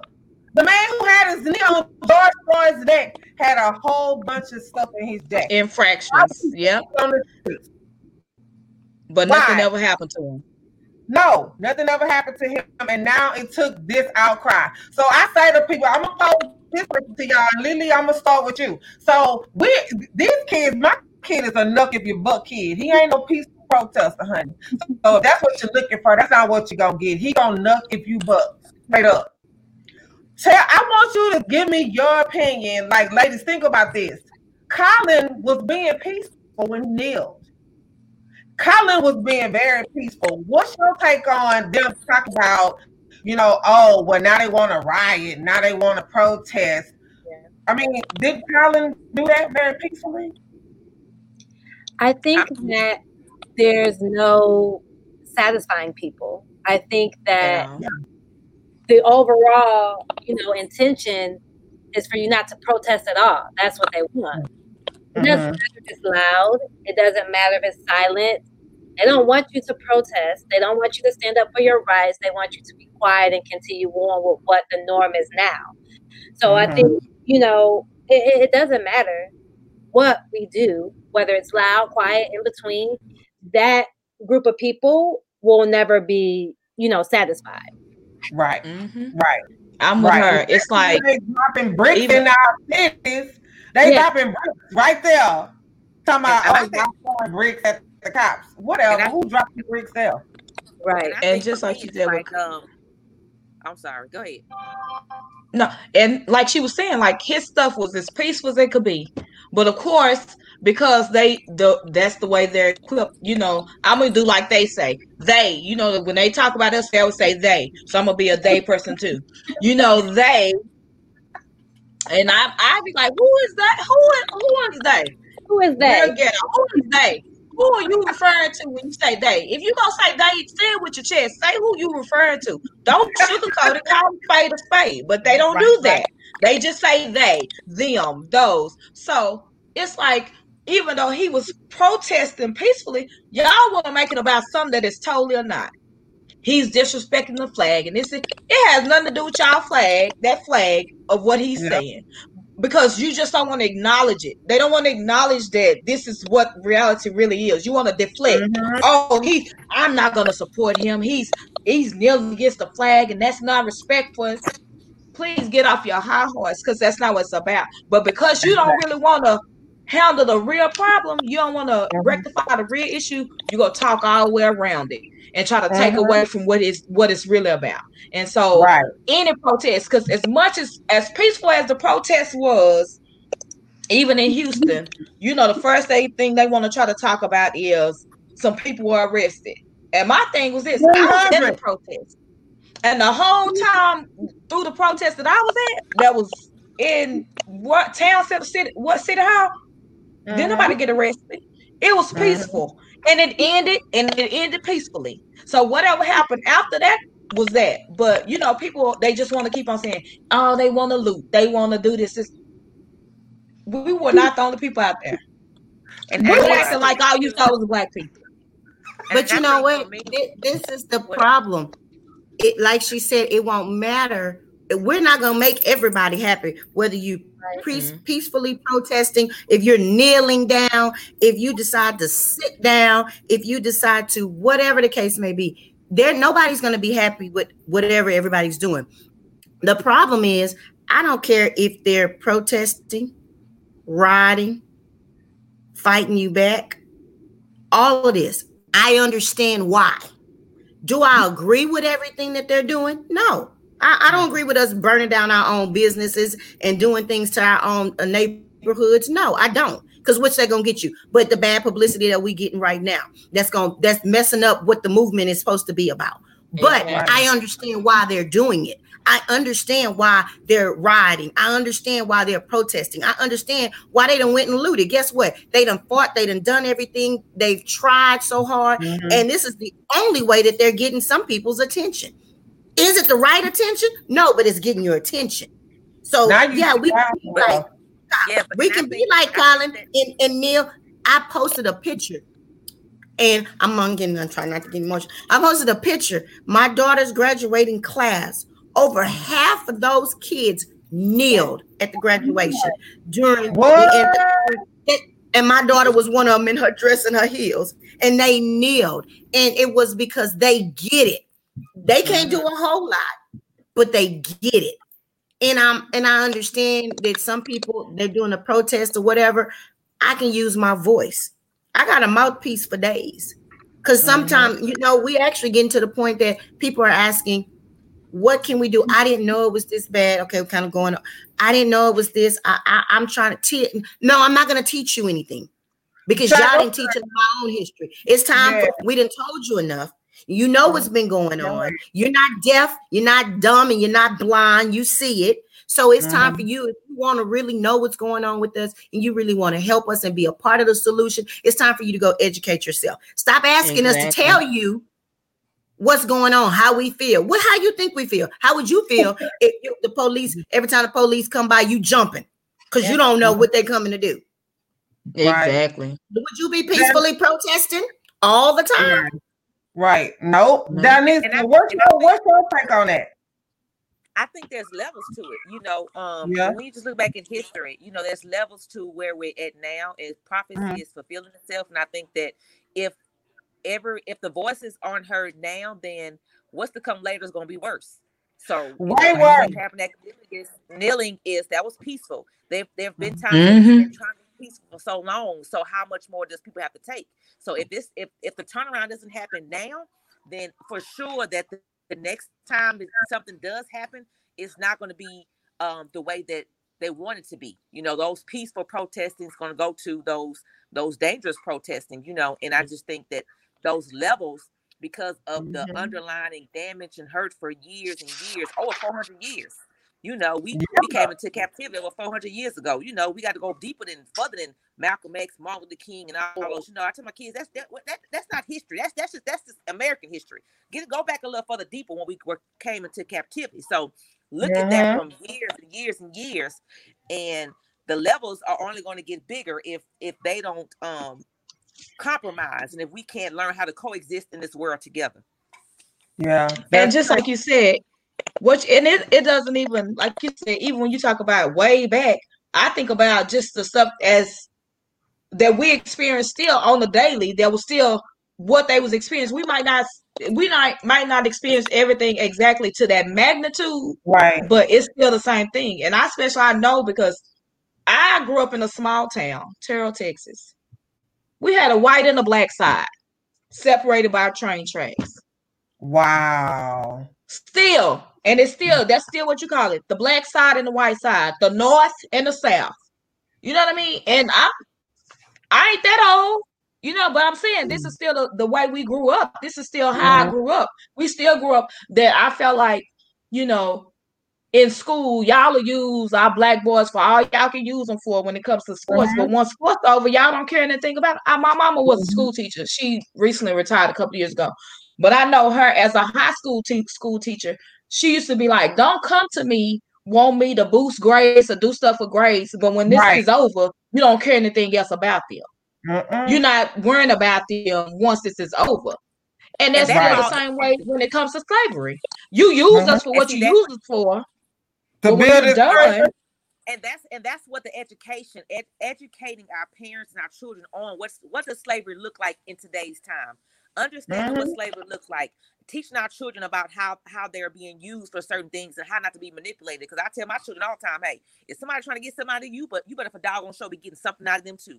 I said, don't don't mm-hmm. go to school and mm-hmm. think you're gonna perform for somebody and, play just play basketball. What they gonna give you? They're gonna give you a full ride, or guess what? You exactly. Do all that extra. So we right. to as adults have to get educated to learn how to teach mm-hmm. our children and those that are surrounded around us what slavery looks like and compare it to everybody, you know, on different levels. Because I have yeah. talked to my two-year-old about slavery, the mentality mm. of slavery through like music for him because they like listen to some certain music. Young boy, one of them boys, and I'm like, do you hear what he's saying? I'm tired of them boys and ladies. I'm tired of your mind to think that this is how it's supposed to be. No, right. You have to talk about 13 year old in a different way about slavery. You see what's going on. You see how to, you know. So it's like, how are we educating ourselves to educate others, our children, our families? Because I still believe that educating at home is going to help the our children survive in this next season. Because Definitely, the season is coming. Is that's this time right here? There's a small window, and people and the COVID is just a distraction, but people better understand that that distraction is going to, if, if we're not paying attention to what the main focus is on about how many kids are going to be left behind because of this, even with school and everything, how many mm-hmm. parents have lost jobs, how many things are going to continue to keep going in the cycle. But if we don't take this window of opportunity to get educated, to educate our people right now and take this window of opportunity to start gaining things back, then we are not going to be right. able to evolve in the next season. Right. Mm-hmm. And, education is key. I, I, agree with Shanika on that. Like, don't come asking me to teach you nothing because the whole history book is written on your history in the first place. So don't come ask me nothing about you want education or you want me to help you understand something. First of all, ask me how I'm doing. Ask me how I feel. I just saw a man who, Oh, which I haven't seen the video, honestly, but you know, I just saw a man put his knee on somebody's neck for eight minutes and 46 seconds. Ask me how I'm doing first. Ask me how my people are doing before you jump in trying to figure out, you know, what you can do next and how I can educate you on how you don't how you for not to be a racist. I can't help you with that right there. I'm trying to take care of myself and my people right now because it's not about you. Because we're yeah. not taught. Yeah, you're right. We're not we're not taught that growing up. We you know we try to teach our mm-hmm. children the right thing, so our children don't understand right now. To me, I feel like they're looking at things like, man, what's really going on? Like, yes, it's real, you know. Mm-hmm. So we're not we don't teach our children about you know racism. We just don't. We, we try we not to as much as we you know we know that it exists because i and i guess a little part of me and and i'm gonna be honest like a part of me not a little part a whole big part of me as a mother of a black son my mind is always like like i like i never really wanted him to date outside mm-hmm. our race because my mind always thinks about, girl, if somebody talk any kind of way to you, going down. I don't care if you are mad. If they're mad out into it, if that girl says anything, anything near calling you any kind of nigga or anything, when I say I'm gonna be right there, you know, so that was something that I always was like that made me like I really didn't want like I said, because I grew up in a town that was they can try to play like it is right, you know what I'm saying? You know, and like even you know, like y'all don't really acknowledge people unless they can do something for you when it mm-hmm. comes to us, like I say. So like uh Jamie Foxx, y'all want to say something about him because he came from there but y'all wouldn't if he had, you know what I'm saying? Because y'all want him to give y'all something. But if he wasn't going to give y'all some of y'all couldn't get nothing out of him, y'all don't want to acknowledge him. Right. You know, and it's like it's like I don't like when my you it's we try like I really don't want to be have any kind of racial This year has us all wanting to be healthier, and that includes our eye health. But how do you get vision coverage if you're retiring? It's actually pretty easy. VSP, the vision coverage many people get through work, offers individual vision plans. Enroll anytime, on any device, and start using your benefits the same day. You don't need to be an employee to get employee level vision coverage. Visit VSPDirect.com today. That's VSPDirect.com. Donato's just didn't add bacon to their pizzas. They added bacon to their bacon. It's Donato's new Bacon Duo pizzas. Two pizzas, each with two kinds of bacon. Try the new Pepperoni Bacon Duo with pepperoni, Canadian bacon, and hardwood smoked bacon. And the Chipotle Bacon Duo with Canadian bacon and Chipotle seasoned bacon. Now get $2 off a large Bacon Duo or any large pizza. Use promo code 2. Donato's. Every piece is important animosity or whatever you want to say mm-hmm. but in the deep in the depths of my heart it that has always been something that i with my like i was like i really would not want them to marry or date outside the race because it's it's just hard to think that somebody mm-hmm. would belittle you because of your color you know what right. i'm saying because a lot of times you you might be dating this female she might be okay for on the surface because sometimes even though they be dating you they still can go there because mm-hmm. that's been mm-hmm. put in them. You know what I'm saying? Right. And then when you're dealing with their family and they have those things that they may be saying, and I'm just like, I that's something that I would never want. I wouldn't want my kids to have to experience in their house. Like I wouldn't want you to have to be going with somebody white or whatever, Hispanic, whatever, and then they talking about you, they calling you a nigga every other day because you know what I'm saying? When they get into it and Yeah. then they family want to come get you because this nigga over here, you know, you know, those are things that you think about. And that's something do. that like when you said it's still you still and I still think about like that whole slave mentality. Like I just yeah, you don't use them for this, but on the Right. surface, you My really thing still is underneath. My thing is now at this point, I feel like they they have the they have the First Amendment, which is freedom of speech. Okay, and when people use their freedom of speech, they feel like we should be quiet. It's like we voicing our opinion, mm-hmm. voicing what we really are feeling, then you try to find a way to manipulate or try to find a way to use the media to make Right. us seem like we are doing something wrong when we're Angry. simply mm-hmm. stating our freedom of speech. And Right. I said that to say is like our amendments um in the Constitution that was built that was built years ago. I feel like it has to be rewritten for us to go forward. It has to be rewritten for the current times and the times to come above us because the uh, Constitution right now it is nothing. It's void because it's so much that's going on and so many people abuse it as far as the laws and what's written there as well. So I feel like we just need to rewrite whole thing, okay? Because look, We weren't even considered human when that document was written to begin with. We weren't even considered human. We were property. Exactly. That's what it needs to be. That's what That we should be protesting. That's what we Yep. should be asking for them to rewrite the amendments because we were not people. We were not considered as them then. So, you know, why Exactly. should we abide by something that y'all read amongst yourselves without us being involved in it, without us saying, okay, maybe that should be a law. Can we vote on that? Like we didn't get to vote on what's this and what's that. Mm-hmm. That's and true. we really was excluded. Like you said, we really were not included. We were really excluded from that because we still wasn't on their level to them. so We weren't. We weren't. So, ladies, I'm gonna pose this last question to you, and this one, I just want y'all to think about this. So, anytime a black boy dies at the hands of a racist, and I'm gonna call it what it is, or a cop, we Keisha, you breaking up. you're breaking up really bad. You breaking up real bad, Keisha.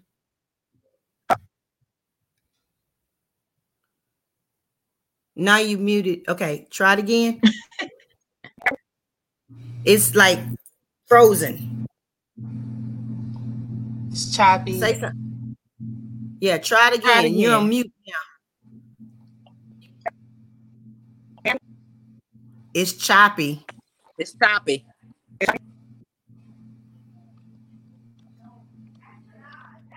That's that T-Mobile.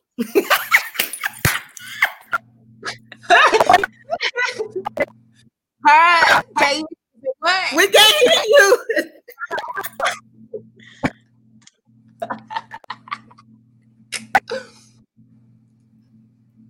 no, you muted. Now you're on mute now. You have it on mute. Now say something. Talk now.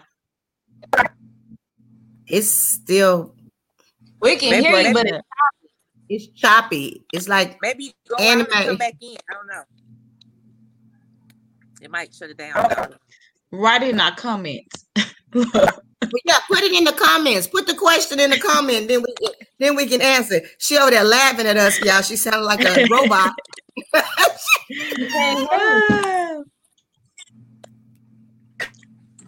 yes, put it in the comment.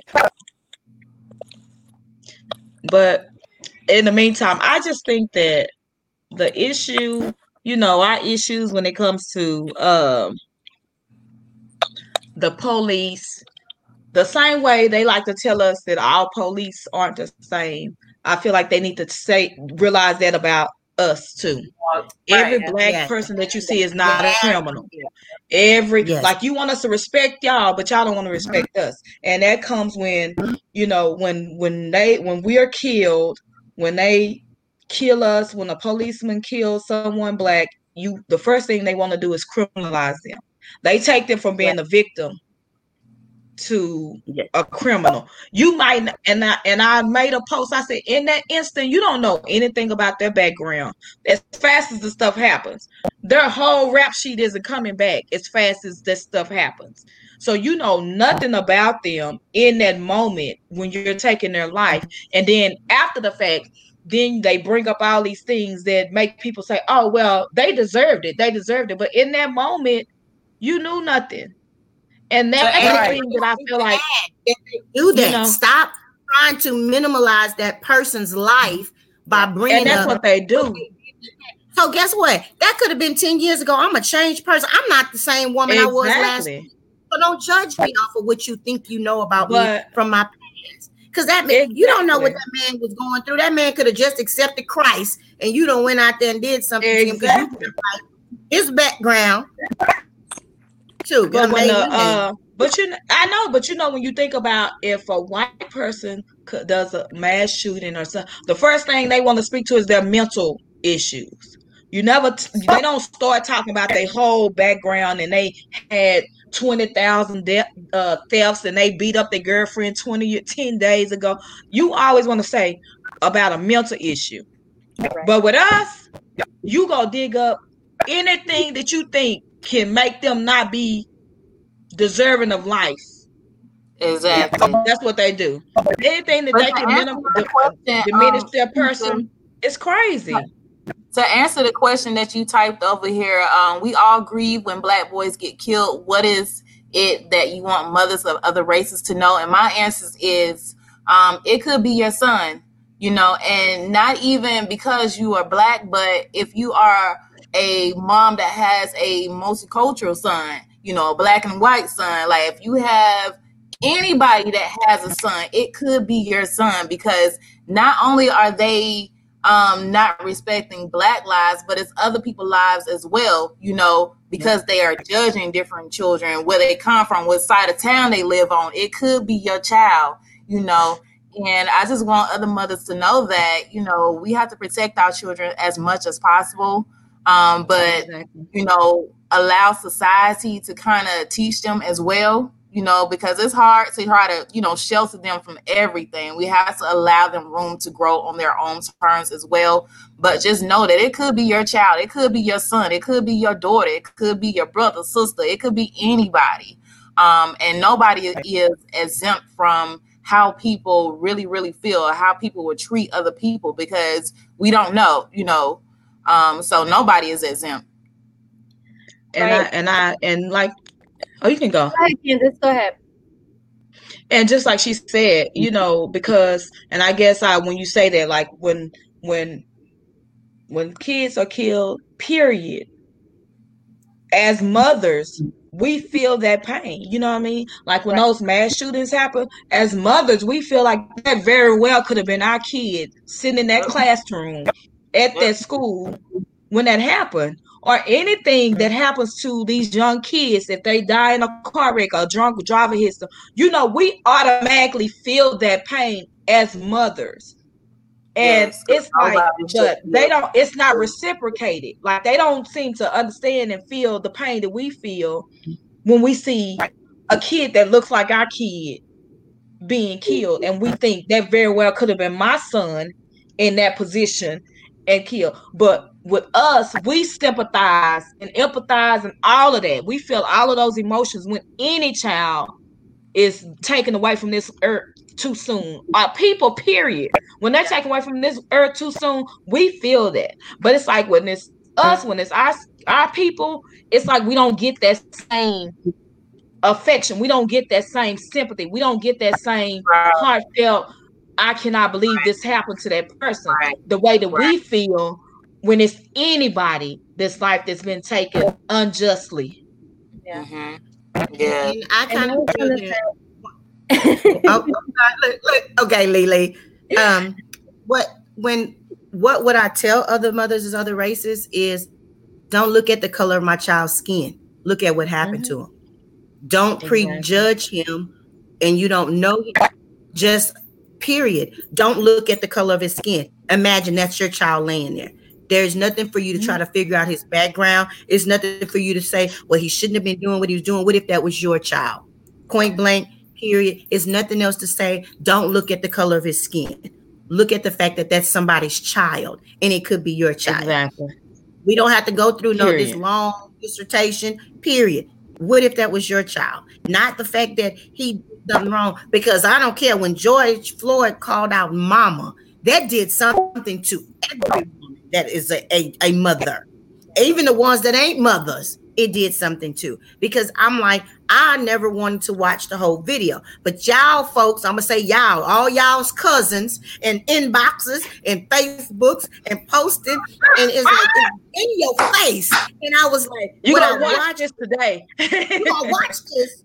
And when I finally saw it, the tears and and everything and the emotions that took over, and I'm like, it doesn't. I don't care what he did. He didn't deserve to die like that, and it's still somebody's child. Like I don't care if I see somebody's kid doing something they ain't got nothing to do, and they, like she said, something happened, and, and they lay down in the street. I'm gonna be right there consoling them up. That boy could have just robbed the store. That don't mean he had to lose his life. I don't Right. care what color he is. And that's what other races of mothers need to understand. Look at us and stop looking at us as color. First of all, stand up for us because you're a mother. You're a mother too. And look at the fact that that could be your child. Right. Lily. Go. Go ahead, Lily. Call me Lily. in there. I'm in there. Um, you know, I just want to speak to the fact that racism is something that's taught. So that is a mother, or that is a father, or a grandparent, or somebody teaching that child how to behave like that, teaching that mm-hmm. child to fear black men, teaching that child to disregard black men. So, what I want to say to other mothers is teach your children what's right. There's there's no reason for hate. There's no reason for it. So, because this is a learned trait, that's something that needs to be reworked in that Mhm. environment.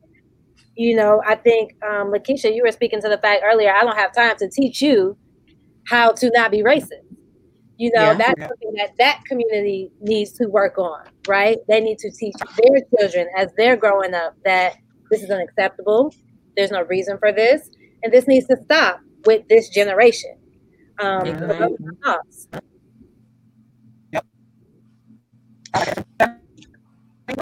You know we can't understand nothing you're saying. Nothing. I can't. Nothing. I don't know what you. I'm trying. Look at my face. Um, one thing I uh,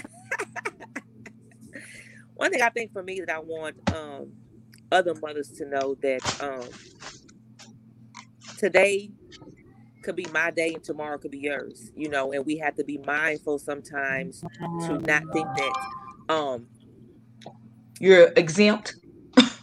yeah. Yeah. You know, that you're exempt. and even though my child, even in the same way that it feels that if your child was to die in a car wreck or any other, like you said, like we all say that we all have sympathy for others when death comes for children or people that we know. But at the same time, I think that um when one when one woman weeps, we all weeps. And it, and it takes me back to the beginning. You know, it takes me back even when when Jesus was crucified, the way Mary wept. Even though we didn't, we wasn't at the in that time. We watched that movie, we feel that, we understand that. Yes. You know, and that's Yes. that's that's how that's how I look at it. You know, we can't think that it can't happen to us, but also at the same time that hey, today is me and tomorrow could be you. Mm-hmm. Yeah. And I had somebody ask, like, how do we, how do they, um, how do they start by unteaching, you know, the racism that racism that was taught? And I guess I don't really, I don't know how. I don't know. I guess I feel like for that person, it has to be a conscious decision to decide that this is not right. You know what I mean? Even as kids, you know, like you said, you know, at some point, when we're teaching our kids right from wrong, it, it just has to be a point in someone's life, in that person's life, that you have to decide that this is not right. This is not right. These views are not right. This is not what should be going on. This is not. Yeah. It's not okay. You know what I mean? So I guess it's it's the unteaching it. it- I don't even Yeah. know.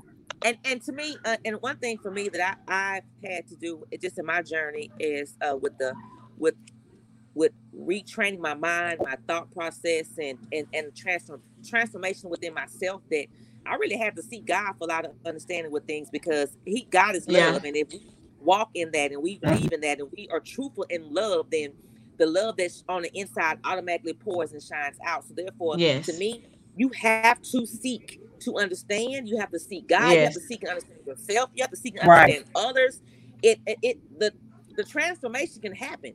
The, the the mindset is very powerful, and you change your mind, you change your life. Is what I tell my children that you Mhm. change your mindset on how you think about Right. things and how we view things.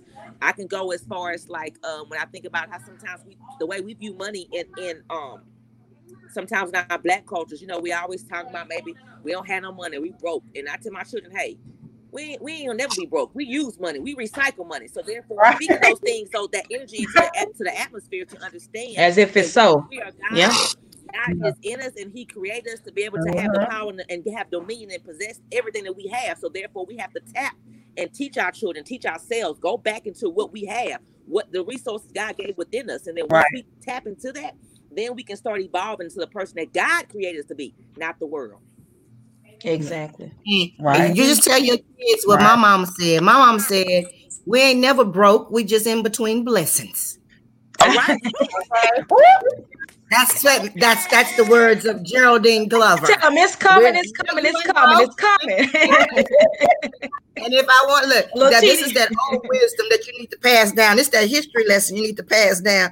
My uncle Carl said, my uncle said, Mr. So that as long as I owe you, you'll never be broke. So I'm rich right now. and I'm rich. Now I'm rich. I know that's right. But no, I'm not it's- into the fight with you. I'm rich. I'm rich in the city. I'm rich out the city. That's it. Yes. But And as like long we like keep you know, telling our kids, you tell them that. You like, I tell them, I like to say, no, I don't have no money. I don't have money for what you want. But the thing I is, got is that money. children- I got money. I got some. I don't know what you got, but it's I got no money. sometimes they got more than I do, and I have some of you. but no, like you said, we just need other parents, other not even just mothers, just- mothers too, but we just need them to understand that death comes, it knocks on everybody's door.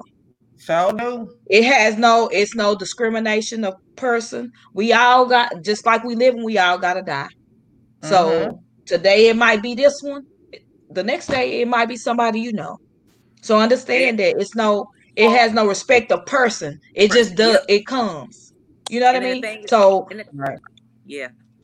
And the thing that I also believe too is that you know you you reap what you sow. So whenever somebody else is grieving, what are you doing? While you're Definitely that. Because when your time comes, you better you want the same thing that you dished out. So whatever you dished out, you gonna get that back, regardless if it's Right. with giving the uh supporting or loving or encouraging, whatever it is, you know. So you you you can look at me and my misery or or look at what's going on even in our culture or what's happening to our, our children, our, our sons, but in due time, the table it's a season. turn.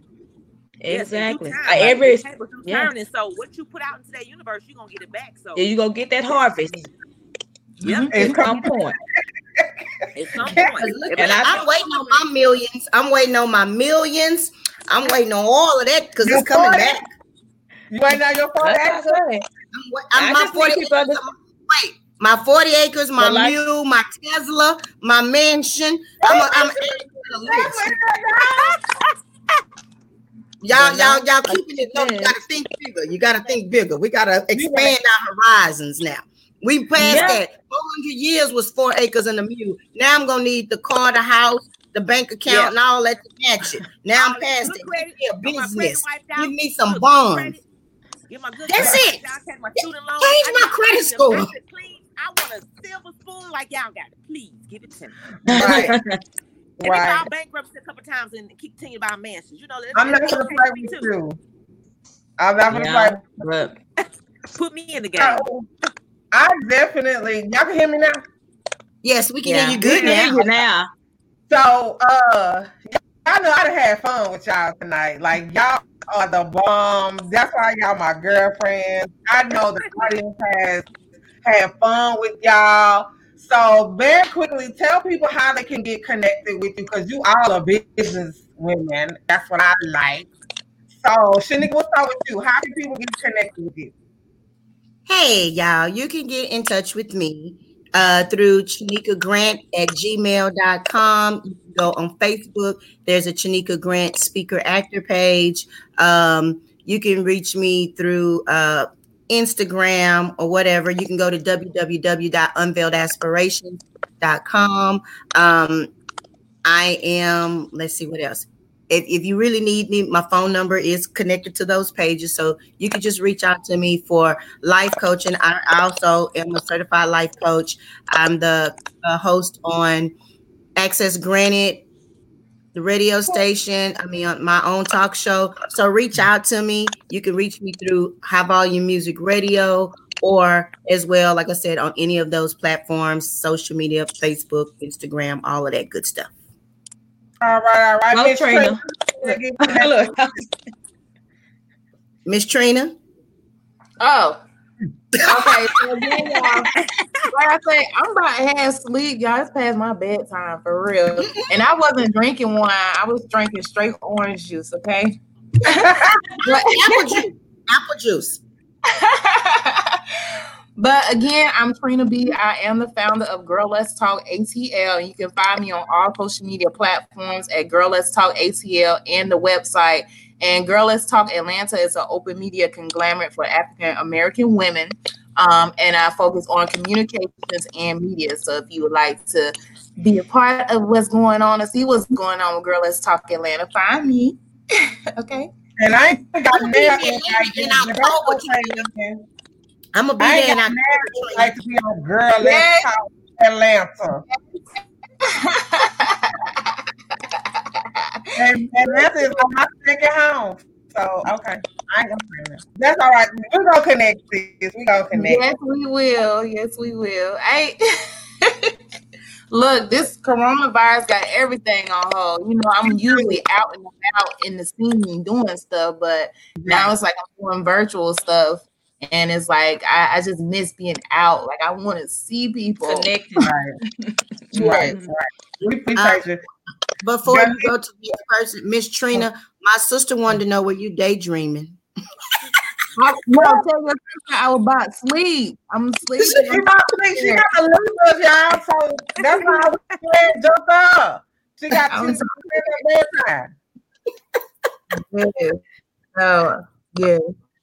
Danicia, how can we get connected with you? Um, you can get connected with me on Facebook at Danisha McNeil and also on my I forgot to tell you I was a photographer, y'all as well. But Yes, All right now. um, and you can also reach me at my uh, email at Danisha82 at gmail.com. Cool beans. Candace. Um, I have Facebook. You know, you can reach me at Candace Davis uh, on my Facebook. My Instagram is Untapped Beauty. Um, like I said, I am a licensed cosmetologist, so I do do hair.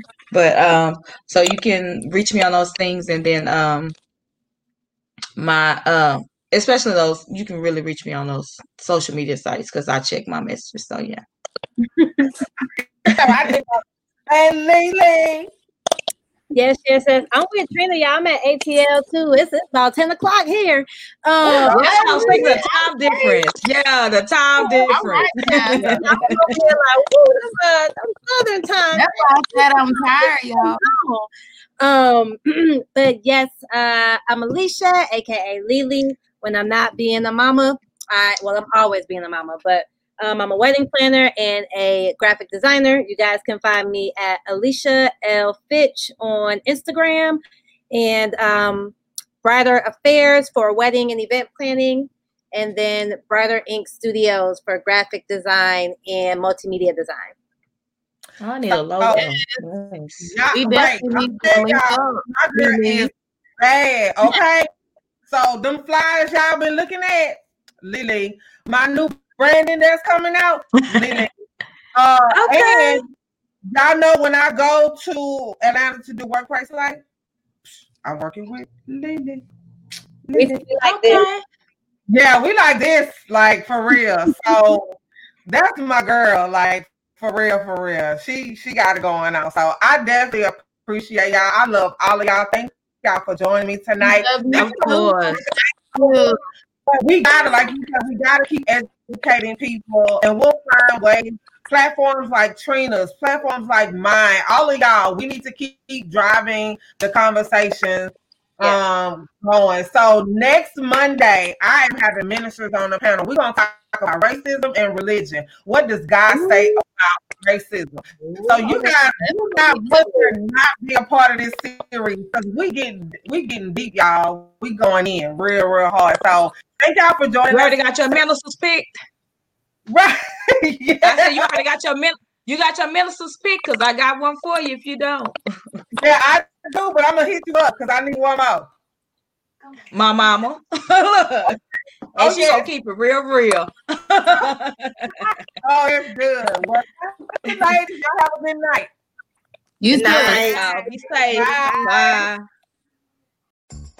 Donato's just didn't add bacon to their pizzas. They added bacon to their bacon. It's Donato's new Bacon Duo pizzas. Two pizzas, each with two kinds of bacon. Try the new Pepperoni Bacon Duo with pepperoni, Canadian bacon, and hardwood smoked bacon. And the Chipotle Bacon Duo with Canadian bacon and Chipotle seasoned bacon. Now get $2 off a large bacon duo or any large pizza. Use promo code 2. Donato's. Every piece is important. Donato's just didn't add bacon to their pizzas. They added bacon to their bacon. It's Donato's new Bacon Duo pizzas. Two pizzas, each with two kinds of bacon. Try the new Pepperoni Bacon Duo with pepperoni, Canadian bacon, and hardwood smoked bacon. And the Chipotle Bacon Duo with Canadian bacon and Chipotle seasoned bacon. Now get $2 off a large bacon duo or any large pizza. Use promo code 2. Donato's. Every piece is important.